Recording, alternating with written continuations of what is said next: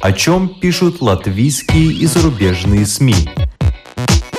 И не только на первой полосе. Медиа поле. На латвийском радио 4.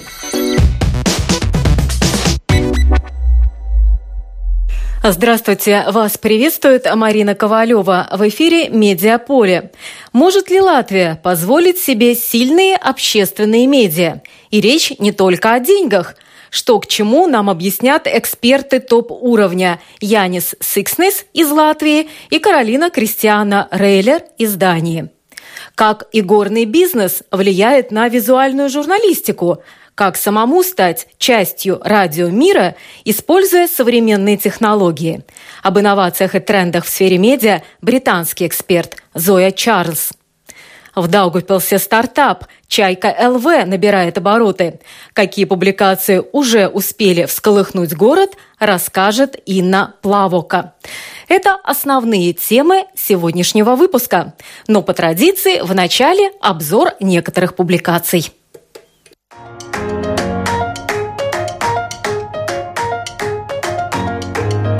Латвийское предприятие «Каравелла», купив немецкое «Ларсен», стало третьим крупнейшим производителем консервов в Европе с экспортным рынком в 43 странах. Журнал «Ир» пишет, что помещение «Каравеллы» в Эцмелгрависе как два разных века. Предприятие блестящее и современное, а офисное помещение не менялось с советских времен. Здесь все вкладывают в производство, пояснил совладелец предприятия Андрес Бите. На «Каравелле Групп» сейчас работают 380 человек, из которых на переработке рыбы 245, из них 44 – украинцы. За месяц здесь производят 7 миллионов банок рыбных консервов. Молодежное движение Fridays for Future 12 апреля в Риге проведет акцию протеста у здания Кабинета министров – Всем предлагают взяться за руки и таким образом продемонстрировать власть имущим, что у проблемы изменений климата нет границ и нас это волнует. В журнале ССДН опубликовано интервью с активисткой движения Валентиной Бурдуковской. Она рассказала, что если в соседних странах в движение вступают в основном школьники, то в Латвии почему-то пожилые и студенты – Латвия считается довольно зеленой страной, но вот у нас есть проблемы с утилизацией мусора, отмечает Валентина. На сайте «Медуза» опубликован фоторепортаж с фестиваля, который прошел в Москве на ВДНХ «Про Фест». В нем приняли участие 5000 молодых инженеров в возрасте от 6 до 30 лет. Они соревновались в конструировании и программировании роботов – инженерном и промышленном дизайне и других дисциплинах. Организатор фестиваля – фонд «Вольное дело», основанный Олегом Дерипаской. За 10 лет фестиваль стал крупнейшим в Европе технологическим фестивалем для школьников и студентов. Современный модернизм. Статья по таким названиям опубликована в журнале «Ир». В ней пишут о том, каким будет театр Дайлас – у архитекторов есть свое видение, как сделать территорию вокруг театра безопасной и приятной для встреч. В конкурсе, в котором участвовало 8 претендентов, победило бюро «Маде Архитекты». Основная идея театра Дайлес как объекта модернизма будет сохранена, но одновременно будут внесены современные решения – Площадку перед театром намерены освободить от автостоянки, чтобы не заслонять вид на значимую постройку 20 века. Стоянка будет сбоку. Территорию у театра Дайлес намерены преобразить к 19 ноября 2020 года. В этот день будут отмечать столетие театра. С 90-х годов в Латвии произведено более 40 разных сериалов, начиная с картины «Lai tev labi klājas» 1994 года и заканчивая сериалом к столетию Латвии «Sarkanais mežs». В этой связи журнал Сесдена поставил вопрос о качестве сериалов, о медиаполитике и создании оригинального контента на телевидении. Одни эксперты полагают, что уже пора поставить вопрос о выделении финансирования на развитие качественных местных сериалов, так как сейчас уже достигнут потолок возможностей местного рынка – чтобы удержать профессионалов и не прерывать производство, можно было бы делать общественный заказ на сериалы, полагают они. Другие эксперты отмечают, что в публичном пространстве не хватает оценки содержания сериалов, не хватает глубокого их анализа. Слишком мало в Латвии вкладывают, чтобы критика выросла до чего-то значимого и стала больше, чем просто статья. Проблема еще и в том, что медиа избегают публиковать критические продуманные статьи, так как другие медиа ими зачастую рассматриваются как конкуренты, а их никто не хочет ни дополнительно рекламировать, ни задевать оценкой содержания.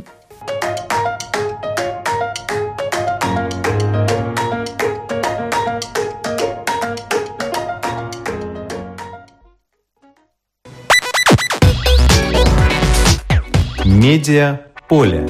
На латвийском радио 4. Общественные медиа в центре внимания в новостях только и говорят, что о скандале с конкурсом на право стать членом правления ЛТВ двое новоизбранных, еще толком и не приступив к работе, были вынуждены уйти с должности.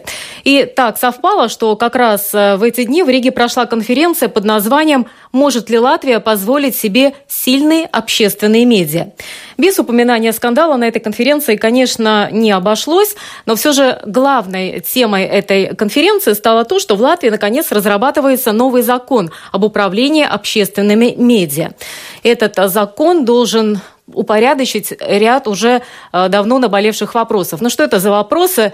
Надо, например, четко определить, как происходит управление общественными медиа, кто принимает решения, в том числе о назначении или отстранении членов правления общественных медиа, по каким критериям оценивать работу того же радио или телевидения – модель финансирования и многие-многие другие вопросы. И на первый взгляд кажется, что все это ужасно скучно, но поверьте, что в конце концов это все касается и вас, слушателей, напрямую.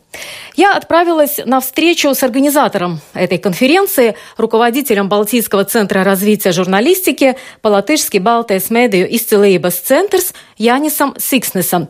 Он имеет очень большой опыт работы в журналистике, в том числе был руководителем э, латвийского радио, был советником президента, в общем, человек опытный. И я начала с главного вопроса, почему для общества так важно принятие упомянутого закона. Это очень важно, потому что, по-моему, зачастую обществу вообще не ясно, зачем нужны общественные медиа. Каждому члену общества надо осознавать, что в большой мере именно от состояния общественных медиа зависит то, как принимается решение о развитии демократии в стране и о развитии страны в целом.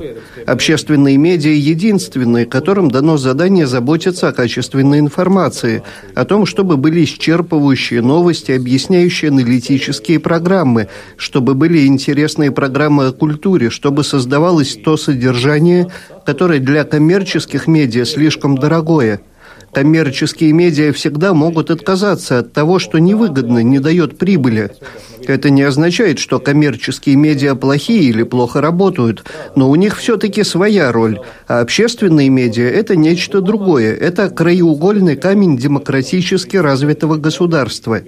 А новый закон предусматривает, наконец, создание Совета общественных медиа, что, на мой взгляд, самое важное в этом новом законе, так как сейчас как об общественных медиа, так и о коммерческих заботится один совет, а в этом есть конфликт интересов. Порой не могут принять важных решений, так как надо заботиться о двух разных вещах, а новый совет общественных медиа обеспечивал бы отдельное управление общественными радио и телевидением. Atsevišķu pārvaldību sabiedriskajam radio, sabiedriskajai televīzijai, но э, слушатели, зрители, их э, прежде всего интересует содержание. Вот вы упомянули, что некоторые проекты для коммерческих э, медиа могут быть очень дорогие, а общественные должны их делать. Может быть, вы можете привести пару конкретных примеров, за что никогда бы не взялись, например, коммерческие медиа, но это обязанность общественных? Нет такого, за что коммерческие медиа никогда бы не взялись. Я думаю, что коммерческие медиа достаточно развитые и осознают, что любое содержание в какой-то момент будет интересным. Но, к примеру, получасовая программа новостей – это всегда очень дорого. Поэтому коммерческие медиа ориентированы на короткие выпуски новостей, так как они понимают, что новости все-таки нужны зрителям. Второе – это определенно культура, что тоже требует большого вложения средств. Культура – это такой нишевый продукт. Здесь надо различать культурные программы от развлекательных. Рассказать о новых событиях жизни знаменитых поп-певцов – это не культура. Или, например, детские программы. Они ведь ориентированы на аудиторию, которая сама по себе не является платежеспособной. У детей нет денег. Они не могут за себя заплатить, купить то, что показывают в рекламе. Такие программы иногда появляются в коммерческих медиа, но понимая, что в долгосрочной перспективе это невыгодно, в какой-то момент от них отказываются. Меня несколько насторожило название этой конференции «Может ли Латвия позволить себе сильные общественные СМИ?» Потому что, на мой взгляд, государство просто обязано иметь сильные медиа. Protams, es pilnīgi vārdu Конечно, я полностью согласен. В данном случае мы на слово «позволить» смотрим более широко. Обычно под этим словом подразумевают финансовые вопросы. Можно ли позволить купить или оплатить? Мы же на это смотрим больше как на то, может ли, наконец, латвийское общество позволить себе достаточно смелым быть и решительным для того, чтобы упорядочить все эти дела.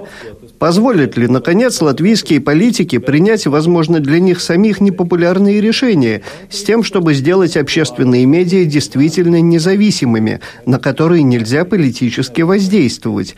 Для самих медиа вопрос в том, могут ли они позволить себе быть достаточно смелыми и ответственными, чтобы установить самую высокую планку и ее придерживаться. А третий вопрос для общества, слушателей и зрителей. Готовы ли вы платить чуть больше в виде налогов или как-то иначе за общественные медиа, но взамен получать большую надежность или информированность?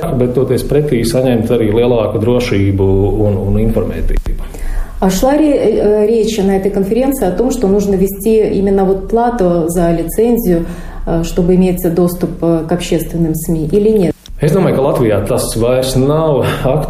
Я думаю, что для Латвии это уже не актуально. Несколько лет назад об этом говорили, но я думаю, что в Латвии это никогда не произойдет, так как и в других странах Европы от этого отказываются.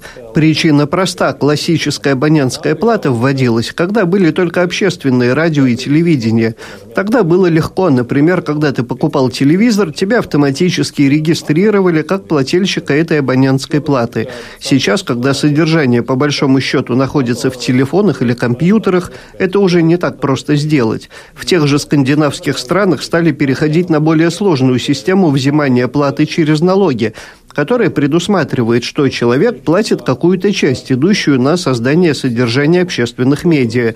Но в Финляндии, например, эта система подразумевает ряд льгот для пожилых людей или тем, у кого доход ниже, чтобы плата была дифференцированной, максимально честной. Nu, tādiem, kuri mazāk ienākumi, nu, tas tiek diferencēts tā, lai visiem nebūtu vienādi, bet nu, katram tomēr tā maksa būtu godīga. Итак, на что главное указали участники конференции? Nu man, cilvēkam, kurš ir šiem jautājumiem sekojis līdzi diezgan на меня, как на человека, который за этими вопросами следил много лет и сам работал на радио, в один момент даже немного напала депрессия, так как я надеялся, что политики и те, кто принимают решения, продвинулись немного дальше в разработке этого нового закона. Мы пришли к выводу, что никакие решения еще не приняты, все стоит на месте. Но я хотел бы все-таки быть наивно оптимистичным и надеяться на то, что такие мероприятия побудет не останавливаться, побудет работать над новым законом, над решением всех этих вопросов. Наш центр обязательно продолжит проводить такие мероприятия, чтобы держать руку на пульсе и не позволять ответственным лицам расслабляться. Lai, kā saka, turēt roku uz pulsa, neļautu atbildīgajām personām atslābt. Но главные предпосылки для э, сильных э, общественных медиа и вообще любых других – это наличие финансов. Вот э, по вашим ощущениям, как быстро может измениться ситуация в лучшую сторону? Man šķiet, ka Мне кажется, что это в большой мере вопрос политической воли. Я считаю, что та сумма, которая нужна общественным медиа для того, чтобы они уже сейчас были бы в лучшей ситуации, не такая огромная. Первым делом надо было бы сделать чтобы финансирование латвийских общественных медиа было бы таким же, как в Литве и Эстонии, то есть на 10 миллионов евро в год больше, чем сейчас, учитывая и поступление от рекламы. Я думаю, что на общем фоне госбюджета эта цифра не такая уж огромная. Это бы не пробило брешь в госбюджете, но было бы символическим знаком того, что Латвия вкладывает в общественные медиа. А общественные медиа, если они сильные, оказывают очень сильное влияние на другие отрасли. Если есть качественная информационная среда, которая помогает, с одной стороны, информировать жителей, а с другой оказывает давление на тех, кто принимает решения, на политиков, то выгода от этого во много раз больше.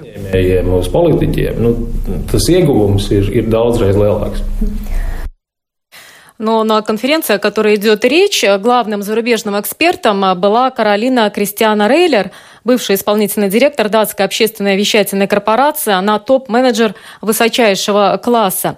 И я поинтересовалась у Яниса Сикснеса, почему пригласили именно специалиста из Дании.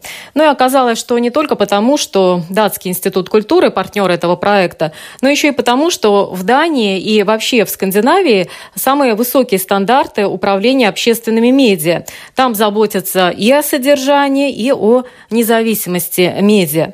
У меня была возможность пообщаться общаться с самой Каролиной Рейлер, и я начала с того же вопроса, который задала Янису Сикснесу.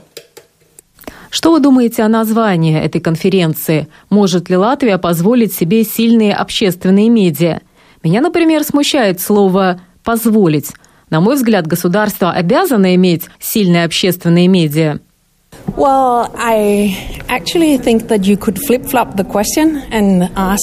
Я думаю, что можно задать противоположный вопрос. Может ли Латвия позволить себе не иметь сильные общественные медиа? Я думаю, что во времена фейковых новостей, переизбытка медиа, переизбытка информации, и когда мощные технологические компании наступают с сильным контентом, очень важно иметь место, отражающее ожидания всех членов общества, доступное для всех. Место, где вы можете найти качественный местный контент, содержание. Это такое зеркало общества, в котором вы живете, и людей, которые живут в этом обществе, в том числе и детей, чтобы мы могли сделать их настоящими гражданами, сделать их способными выжить в этом мире. По вашему мнению, каковы главные предпосылки для наличия сильных общественных медиа? In my opinion, the most important По моему мнению, самое важное, что должно быть, это достаточное финансирование, а также соблюдение принципа вытянутой руки. То есть, когда политики делают свою работу, разрабатывают правовые рамки, а медиа делает свою работу. Несколько слов о том, какова финансовая модель общественных медиа в вашей стране, в Дании. In Denmark it has been up till now license fee. До последнего времени в Дании была плата за лицензию на право доступа к общественным медиа. То есть вы должны были платить за лицензию, если у вас есть телевизор или мобильный телефон. Но начиная с этого года общественные медиа начали финансироваться из госбюджета. До 2023 года будет еще существовать плата за лицензию, но пониженная. Одновременно общественные медиа будут финансироваться из госбюджета. С 2023 года это будет только госфинансирование. А какой является плата за лицензию в Дании? По-моему, это где-то полторы тысячи датских крон в год. Насколько это дорого для датчан, учитывая ваши зарплаты? Нет, это не очень дорого. Почему было решено отказаться от платы за лицензию и начать финансировать общественные медиа из госбюджета? Это было политическое решение. Вопрос модели финансирования общественных медиа полностью политическое решение. Может быть, это связано с тем, что люди больше не хотят платить за лицензию и сокращается количество подписчиков? Uh, Я думаю, что для этого было несколько причин. Во-первых, все люди должны платить одинаковую плату. То есть эта система не учитывает социальное положение. И да, заметно некоторое снижение. Говоря о государственном финансировании, как это устроено? Направляется ли определенная часть некоего налога, например, акцизного, или определенный процент от ВВП? Принимается ли решение ежегодно или общественным медиа финансирование выделяется сразу на несколько лет? Uh, Нет, решение не принимается каждый год. Существует медиа-соглашение, разработанное на 4-5 лет. Нынешнее – на 5 лет. И этим соглашением определено, какое финансирование будет выделяться общественным медиа каждый год. То есть это не является предметом ежегодных дискуссий. И это не процент от ВВП. Это фиксированная сумма. А как вы относитесь э, к практике отдавать часть программ общественных медиа на откуп независимым продюсерским группам, чтобы они их делали вместо штатных сотрудников, как, например, это делает BBC? В Дании это тоже делают. Есть требования о том, что определенный процент общественного финансирования должен направляться независимым продюсерским группам. Не усматриваете ли вы в таком подходе определенный риск, особенно в эпоху постправды, потока фейковых новостей, пропаганды и тому подобного? Нет ли риска в том, что независимые продюсерские группы могут сделать программу, сюжет или какие-то другие материалы в ключе, выгодным определенным группам или, например, без надлежащего баланса? Я не думаю, что такая проблема может возникнуть. Во всяком случае, в Дании. Я вижу, что продюсеры и вещательные компании обогащают друг друга. Они очень тесно сотрудничают. То есть это взаимовыгодная ситуация. А не существует ли риска коррупции при таком подходе? Я, например, не уверена, что в Латвии тендеры всегда могли бы проходить чисто, без коррупционного риска. Я не знаю, какова ситуация здесь, но у нас в Дании очень-очень низкий уровень коррупции. То есть я не могу сказать, что для нас в этом может быть какая-то проблема. Говоря в целом о медиа-среде в Дании, меня, например, интересует, насколько престижна профессия журналиста в вашей стране. I think they're quite prestigious. Я думаю, вполне престижно. Ну, конечно, и в Дании существующие медиа испытывают давление. Журналисты в связи с этим теряют работу, но я думаю, работа журналиста остается очень престижной и не остается незамеченной в обществе. Политики принимают во внимание то, на что обращают внимание журналисты. Журналисты важны, да. А что вы думаете по поводу дальнейшей судьбы традиционных медиа? Ясно, что телевидение идет в направлении, что называется телевидение по запросу, когда зрители сами могут выбирать, когда и какие программы смотреть. А что с радио? В Дании мы видим, что все более и более популярными становятся подкасты радиопрограмм. Это тоже по запросу. Пока показатели прослушивания подкастов не очень высоки, но они растут. То есть я думаю, что это может быть новым поворотом для радио. И мы видим, что подкастами много занимается именно молодое поколение. And actually we see young people doing, doing it a lot. Современное общество больше ориентировано на развлекательную, чем на серьезную информацию. В целях привлечения аудитории у нас зачастую идут на облегчение содержания. А как с этим обстоят дела в Дании? В Дании в последнем медиа-соглашении особо подчеркивается, что общественные медиа должны фокусировать свое внимание прежде всего на серьезных вопросах и не так много на развлекательных.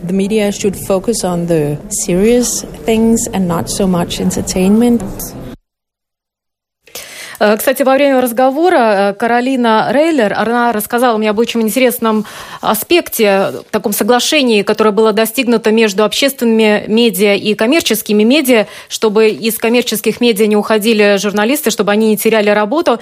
Там договорились о том, что лонг-риды или глубокие аналитические статьи, такие развернутые материалы, все-таки отдавать на откуп именно частным медиа. То есть общественные они задают тему, частные ее продолжают, и самые такие резонансные материалы в Дании – это обычно совместный продукт как общественных, так и коммерческих медиа. Вы также слышали, что Каролина Кристина э, Рейлер, она упомянула радиоподкасты, что в Дании этим очень увлекается молодежь, но кто не знает, подкаст – это отдельный такой аудиофайл или серия файлов, их выкладывают на одном ресурсе интернета, на них можно подписаться, делают их в стиле обычных там радио или телепередач, берется какая-то тема, с определенной периодичностью выкладывается в интернет, и фактически любой может стать радиоведущим, радиожурналистом. Это развивает любительское радио. Об этом и пойдет речь дальше. Медиа поле. На латвийском радио 4. Балтijas медиа центрс, изцелības Балтijas медиа центрс, который я уже упоминала, он проводит не только конференции, но делает э, много другого полезного. И по приглашению этого центра в Ригу периодически приезжает Зоя Чарльз, независимый медиаэксперт, консультант. Она 10 лет отработала на BBC, тоже на одной из ведущих позиций. И Зоя Чарльз провела интереснейший мастер-класс для работников латвийского радио. С разрешения центра у вас есть возможность послушать некоторые фрагменты встречи Зои Чарльз журналистами, и я выбрала как раз то, что может быть полезным не только для профессионалов. И вот давайте начнем с упомянутых подкастов. Как вы можете ими пользоваться? Интересная история с подкастами, кстати, тоже с технологиями. А, значит, а, качество аппаратуры, которую можно купить, чтобы воссоздать дома радиостудию, а, настолько высокое, что у меня мой муж с сыном, они запустили свой подкаст – потому что они как бы любят музыку, и они делают э, там раз в неделю, 15 минут, они разговаривают про музыку, они купили некоммерческую лицензию на э, всякую э, музыку, и, значит, об этом говорят. Значит, за 125 фунтов они купили набор, который называется типа набор подкастера. Плюс самая дорогая вещь, которую они купили, это микрофон, который тоже стоил еще там что-то такое порядка 50 фунтов. И они записывают это просто вот тупо дома в спальне. Я вам могу честно сказать, что качество звука абсолютно не отличается от студии BBC. Вот просто ничем не отличается. Что немножко нас пугает, конечно, потому что раньше мы отличались от непрофессионалов тем, что как бы э, качество звука было очень высокое. Теперь выясняется, что там за 150-200 долларов вы можете себе купить набор и делать а, реально нормальную студийную журналистику и собственной спальне. Да? А, джинглы заказать стоит еще там 20 э, долларов примерно себе любые и так далее. Это, конечно, сильно очень как бы увеличивает поле наших конкурентов да, в, в, в вопросе производства качественного, качественного радио. И особенно, да, особенно если мы говорим о каких-то специализированных там а, программах и э, так далее. Технические новинки последнего времени. Дроны журналисты тоже взяли на вооружение. Зоя Чарльз имеет большой опыт в использовании дронов для реализации э, крупных медийных проектов. И она, ну, как никто знает, что иметь дело с дронами – это не шутка. Давайте послушаем. С точки зрения как бы, систем сбора информации тоже, конечно, довольно много происходит всяких инновационных вещей. Есть, конечно, всякие дроны, да, которыми можно делать а, сюжет. Опять же, дроны а, стоят недорого. Единственное, что ими, конечно, нельзя пользоваться без лицензии по законам Евросоюза. Там есть много довольно ограничений на пользование дронами. Об этом, кстати, почти никто не знает. Это, это удивительно. Вообще вот эта история с дронами, она удивительная, потому что они продаются во всех игрушечных магазинах, да. Но объективно, по закону, чтобы ими пользоваться вот всерьез, да, какими-то, которые больше там 200 грамм, да, то вам, например, по законам британским нужно получить лицензию, которая примерно такая же, как лицензия пилота вертолета. То есть э, составить летный план, пройти курсы, получить права. Значит, а, по европейским законам существует огромное количество ограничений, да, где можно где нельзя летать. И если вы их используете в профессиональном, да, с профессиональными целями, естественно, в идеале вы хотите, чтобы ваша страховка, как журналиста, значит, а чтобы получить страховку на, а, на то, чтобы если кому-то на голову упадет дрон, а они падают, потому что у нас дроны были, мы им пользовались регулярно, и у меня вот эти мои ребята виджей, они получали права, это, конечно, была та еще головная боль, но они получили, они ими как бы умеют летать. И э, если он кому-то на голову упадет, то он человека может убить. И когда я вижу иногда где-то онлайн и по телевизору картинки, где эти дроны летают над какой-нибудь праздничной демонстрацией с детишками, с шариками, мне просто все время становится очень страшно, потому что они, ну, они действительно здоровые железные штуки, которые могут упасть на голову. И даже этот фантом, который здесь вот на картинке, который как бы такой, ну, э, более или менее человеческого размера, все равно с большой высоты человек он убьет, конечно. А, и все разговоры про то, что у них там программы, что они возвращаются на базу, что там, если что-то пойдет не так, все это ерунда, потому что все эти программы точно так же отключаются как бы и, и э, падают прекрасно, совершенно замечательно. Вот. И по, да, потому что мы снимали в Европе этими дронами в разных странах, и я точно знаю, что Евросоюз очень жестко регулирует. Но об этом мало кто знает. И, и особенно меня пугает, что об этом мало знают журналисты, которые, а, например, нанимают людей для них снимать этими дронами, да, и праздники, и демонстрации и так далее, что тоже меня всегда удивляет. Э, Зоя Чарльз, британский медиаэксперт, рассказал о некоторых трендах в медиасреде. Это, например, интерактив и вовлечение аудитории, что идет, конечно, от социальных сетей. Стилистика видео, которая раньше была заимствована из кино, сейчас меняется на использование в основном крупных планов, особенно видео для онлайна – это уже веяние съемок на видеотелефон, чем многие из нас занимаются уже с самого детства. Опять набирает популярность, как ни странно, простое аудио, в том числе радиоспектакли. Но мне показалось очень интересным, как и горный бизнес влияет на медиасреду, прежде всего визуально. Виртуальная реальность – это один из трендов современных медиа. И вот откуда ноги растут. Значит, виртуальная реальность она идет как тренд, она вообще как бы немножко на нас наступает, и много проводится экспериментов. Значит, виртуальная реальность, ну, вот эти Oculus Rift, да, всякие 360 видео и так далее, немножко тормозит технология производства, а, просто потому что создать а, контент сначала было немножко дорого, а сейчас немножко морочно. Но а, я недавно а, работала с моим коллегой, мы с ним просто ради эксперимента, тоже для тренинга, делали видео 360 градусов, да, и я была поражена, насколько это просто. И когда я его спросила, сколько стоит камера, вот этот, которой мы все это снимали, она, в общем, ну, по меркам, да, опять же, те, сколько это стоит, но она стоила, по 200, 250 фунтов. То есть это, конечно, не большие деньги для, условно говоря, людей, которые производят видео профессионально. А качество очень высокое. Поэтому она, виртуальная реальность, она тоже произойдет. Вообще очень интересно посмотреть а, глобально, откуда приходят а, в визуальную журналистику особенно, да, тренды. Но они как бы приходят в визуальную журналистику, но они остаются во всей, любой, любой журналистике. Значит, а, если раньше это было, как я сказала, уже из кинематографа, да, потом очень многие тренды приходили приходили из а, рекламы, потом из музыкальных клипов. А откуда сейчас приходят тренды у нас? Кто может сказать? Где у кого есть деньги? У кого больше всего денег сейчас? Из тех, кто делает какие-то вот такие видео вещи крутые. Геймеры, геймс. Вот, и оттуда, там, где создается самая сейчас крутая графика, это игры, это видеоигры, потому что там есть деньги, в это вкладываются деньги, и а, как бы вот эти тренды и развитие технологий, оно к нам оттуда постепенно приходит, и визуальные образы, потому что та аудитория, которая будет потреблять а, наш мультимедийный и как бы визуальный продукт, эта аудитория потребляет сейчас в большом количестве вот эти вот все компьютерные игры. Визуально это, конечно, очень круто, потому что ну, это абсолютное ощущение да, э, реальности.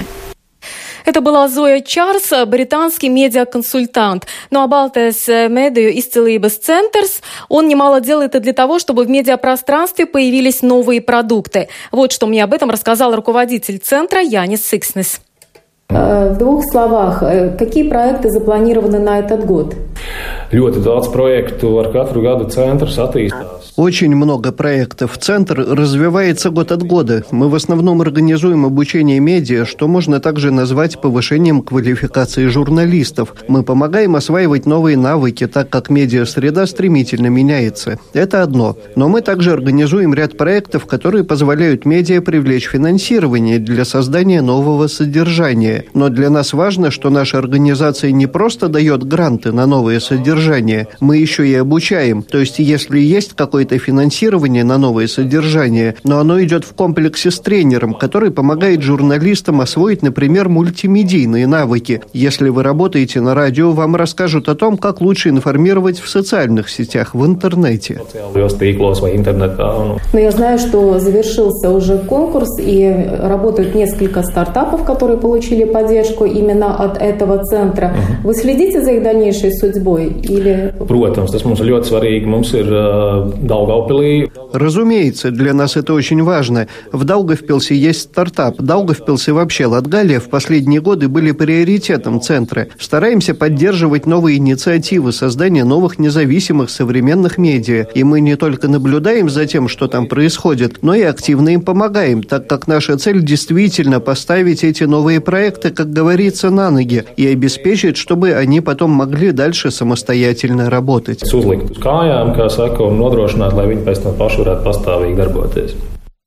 И вот благодаря этому центру в Даугупилсе стартап под названием «Чайка ЛВ» уже набирает обороты. Какие публикации этого интернет-портала уже успели всколыхнуть город, нам расскажет руководитель стартапа Инна Плавока.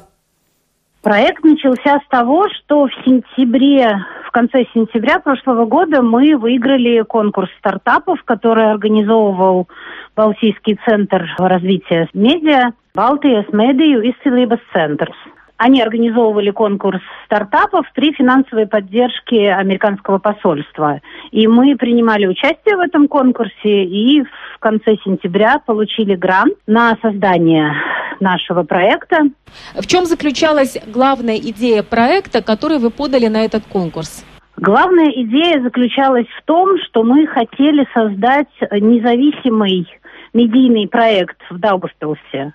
Это не секрет ни для кого, что в Даугавпилсе средства массовой информации принадлежат каким-то политическим группировкам или политическим партиям, или э, бизнесменам, которые поддерживают определенные политические партии. И такая была действительно ситуация, когда в городе не было ни одного средства массовой информации, которое бы работало не в интересах политиков там и бизнесменов, а в интересах читателей. Поскольку мы изначально думали о том, что будем э, создавать портал, э, то есть э, информационно-новостной портал в интернете, то подобного проекта в Даугавпилсе э, на тот момент не было. И в этом заключалась наша главная идея, которую вот поддержали организаторы этого стартапа, и мы выиграли в этом конкурсе. Какой был размер этого гранта? И на какой срок он предоставляется? Мы получили грант в размере 10 тысяч э, на полгода. За полгода мы должны были создать этот э, портал свой и использовать эту сумму.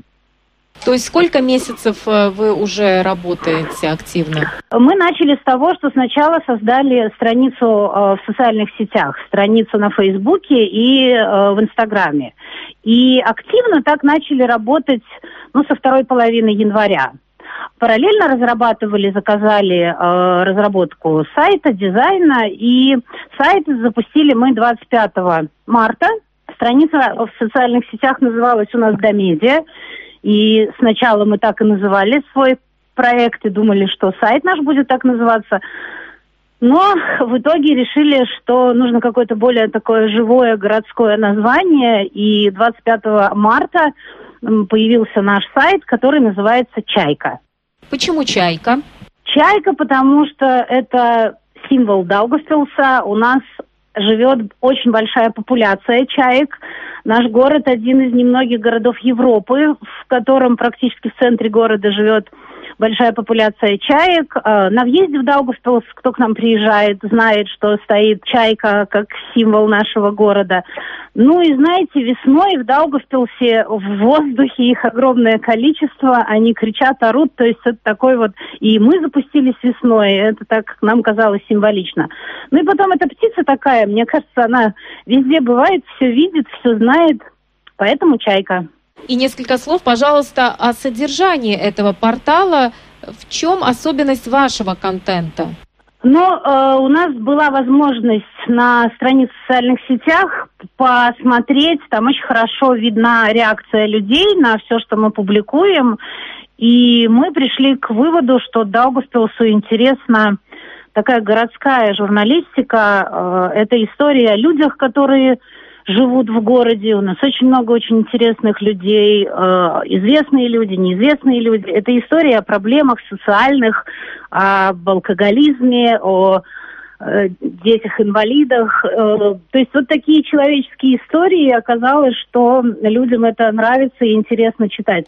Может быть, несколько конкретных примеров, две-три публикации, которые самый большой интерес вызвали у ваших читателей? Ну, например, э, в феврале мы опубликовали историю, которую нам рассказали горожане а, о ужасной ситуации, которая произошла в старообрядческом храме, когда священник отказался отпевать э, э, женщину, умершую женщину, у которой был макияж и маникюр на руках, на ногтях. И вот эта история, когда мы ее опубликовали, она вызвала огромный резонанс. А вы проверили, вы спросили у этого священника, действительно он Конечно. по этой причине отказался, и как он это объяснил? Ну, можно почитать на, на портале Чайка ЛВ, можно найти э, этот материал. Мы, конечно, проверили, мы вообще стараемся придерживаться принципов такой современной европейской журналистики. Мы все проверяем обязательно в двух или в трех источниках, и этим тоже мы отличаемся от э, СМИ, существующих в Даугавпилсе. Хорошо, очень яркий пример. Еще, может быть, один пример? Мы написали историю об известном даугавпилском гонщике, спидвеисте Максиме Богданове, который разбился на мотоцикле в 2018 году и сейчас уже не катается. И когда-то, когда он ездил на треке, он был всем интересен, на нем писали. А потом как-то никто не интересовался его судьбой. Когда мы опубликовали историю о нем, тоже это вызвало очень большой резонанс. Читали, делились. Итак, вы выбрали путь городской журналистики. Что дальше? Дальше будем развиваться, будем увеличивать свою аудиторию. Как-то сразу стало понятно, что мы, в общем, очень за, за короткий срок, за первые несколько месяцев мы а, набрали большую аудиторию в социальных сетях. То есть у нас э, ну, на данный момент 3000 э, подписчиков и охват наших публикаций там до 30-40 тысяч. Это Цифры большие, если учесть, что все эти подписчики реальные люди. Они подписываются, они взаимодействуют, читают, лайкают, делятся нашими публикациями. Это говорит о том, что, ну, не знаю, у меня было такое ощущение сразу, что вот ждали люди появления нашей площадки, ждали люди вот этих историй, текстов такого качества. Поэтому перед нами теперь огромная ответственность. Мы должны развиваться дальше, давать людям все более интересный контент, все более качественный и никак не опускать эту планку. Но вот в этом и вопрос. Вы получили грант 10 тысяч, наверняка деньги уже на исходе, и вам надо думать, как зарабатывать самим. Насколько вам удается зарабатывать самим уже сейчас, когда вы запустили не только страницу в Фейсбуке, а именно сайт? Нам удается зарабатывать самим на рекламе буквально с первого месяца работы. Я скажу, что в нашей команде очень сильный руководитель продаж Наташа Пальчевская. И буквально с первого месяца, даже когда мы работали еще только на странице в социальных сетях, у нас появилась реклама. То есть реклама есть, объем ее достаточно большой. И мне кажется, это тоже говорит о такой поддержке рекламодателей в Даугавпилсе нашего проекта, потому что понятно, что все-таки, как бы нам этого не хотелось, как бы мы себя не хвалили, аудитория еще не такая огромная, чтобы рекламодатели получали прям такой уж эффект от этой рекламы. Э, но на первых порах это скорее была такая вот, э, не знаю, демонстрация их поддержки нашего проекта. Поэтому мы уже зарабатываем на рекламе, деньги у нас не на исходе. Ну и мы, конечно, делаем попытки, начинаем заниматься фандрайзингом, будем тоже искать э, фонды, спонсорскую поддержку. Это тоже в наших планах. Ну и, не знаю, надо будет осваивать еще какие-то новые э, формы, сферы. Вот мы проводили, например, э, пока бесплатный такой обучающий семинар для наших местных бизнесменов, когда рассказывали им вот о новинках на рынке рекламы, о том, что такое нативная реклама. Может быть, это в будущем станет коммерческим проектом. И, пожалуйста, расскажите о вашей команде, ведь люди – это золото в наше время. Э, в нашей команде сейчас работает, ну, постоянно работает три человека на контенте, то есть э, два журналиста, которые пишут для сайта, и журналист, э, который работает в Инстаграме. Вот Наташа Пальчевская, о которой я говорила, она занимается исключительно рекламой и продажами рекламы в нашем проекте. И у нас еще есть около десяти договоров о сотрудничестве, э, авторских договоров с молодыми людьми, которые только учатся, еще только пробуют еще себя в журналистике и периодически что-то пишут, у нас публикуют. То есть команда тоже еще формируется, и понятно, что чем дальше мы развиваемся, тем больше людей нам будет нужно. Я еще должна сказать а, о том, что вместе с этим грантом, а, что тоже очень важно, мы получили менторскую поддержку от Интерньюса. То есть если вот а, Балтийский центр дал нам деньги, то Интерньюс а, помогает нам обучением.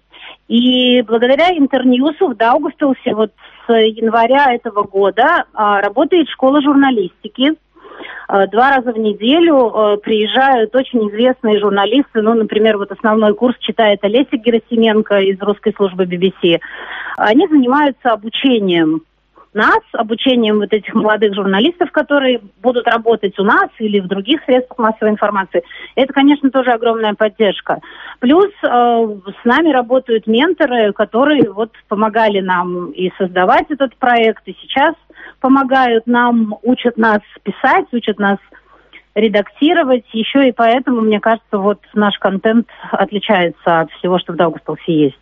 Это тоже важно, потому что без этой менторской поддержки, ну, очень сложно было бы нам вот быть такими, как мы сегодня. Это еще не предел совершенства, но тем не менее. Это Рита Рудуша, благодаря вообще которой мы получили эту менторскую поддержку. Э, ежедневно в круглосуточном режиме с нами работает Наташа Белогрудова, это тоже тренер, ментор из Интерньюса. По рекламе с Наташей Пальчевской работал Сергей Якупов, очень хороший специалист в сфере рекламы, в сфере рекламы в электронных СМИ. Ну и вот я говорила уже Олеся Герасименко, а, Павел Борисов приезжал к нам на одну из сессий, и Алексей Терехов. Это все такие достаточно известные имена в журналистике. Ну и мы уверены, и уверены, потому что у нас уже есть читатели, нас поддерживают рекламодатели, а уверены в том, что наш проект из стартапа перерастет в серьезный портал с городской журналистикой, который будет предоставлять читателям качественную информацию, независимую, и ну, совершенно точно работать мы будем только в интересах наших читателей. Здорово. Спасибо. Да, пожалуйста. Это была Инна Плавока, руководитель Даугупилского стартапа «Чайка ЛВ». Инна, а также Янис Сикснес, Каролина Кристиана Рейлер, Зоя Чарльз были героями сегодняшней программы «Медиаполе». За операторским пультом была Ивета Звейнеце. Программу подготовила и провела Марина Ковалева. Спасибо за внимание.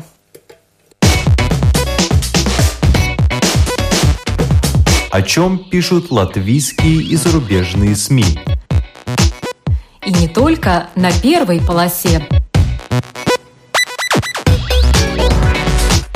Медиа поле. На латвийском радио 4.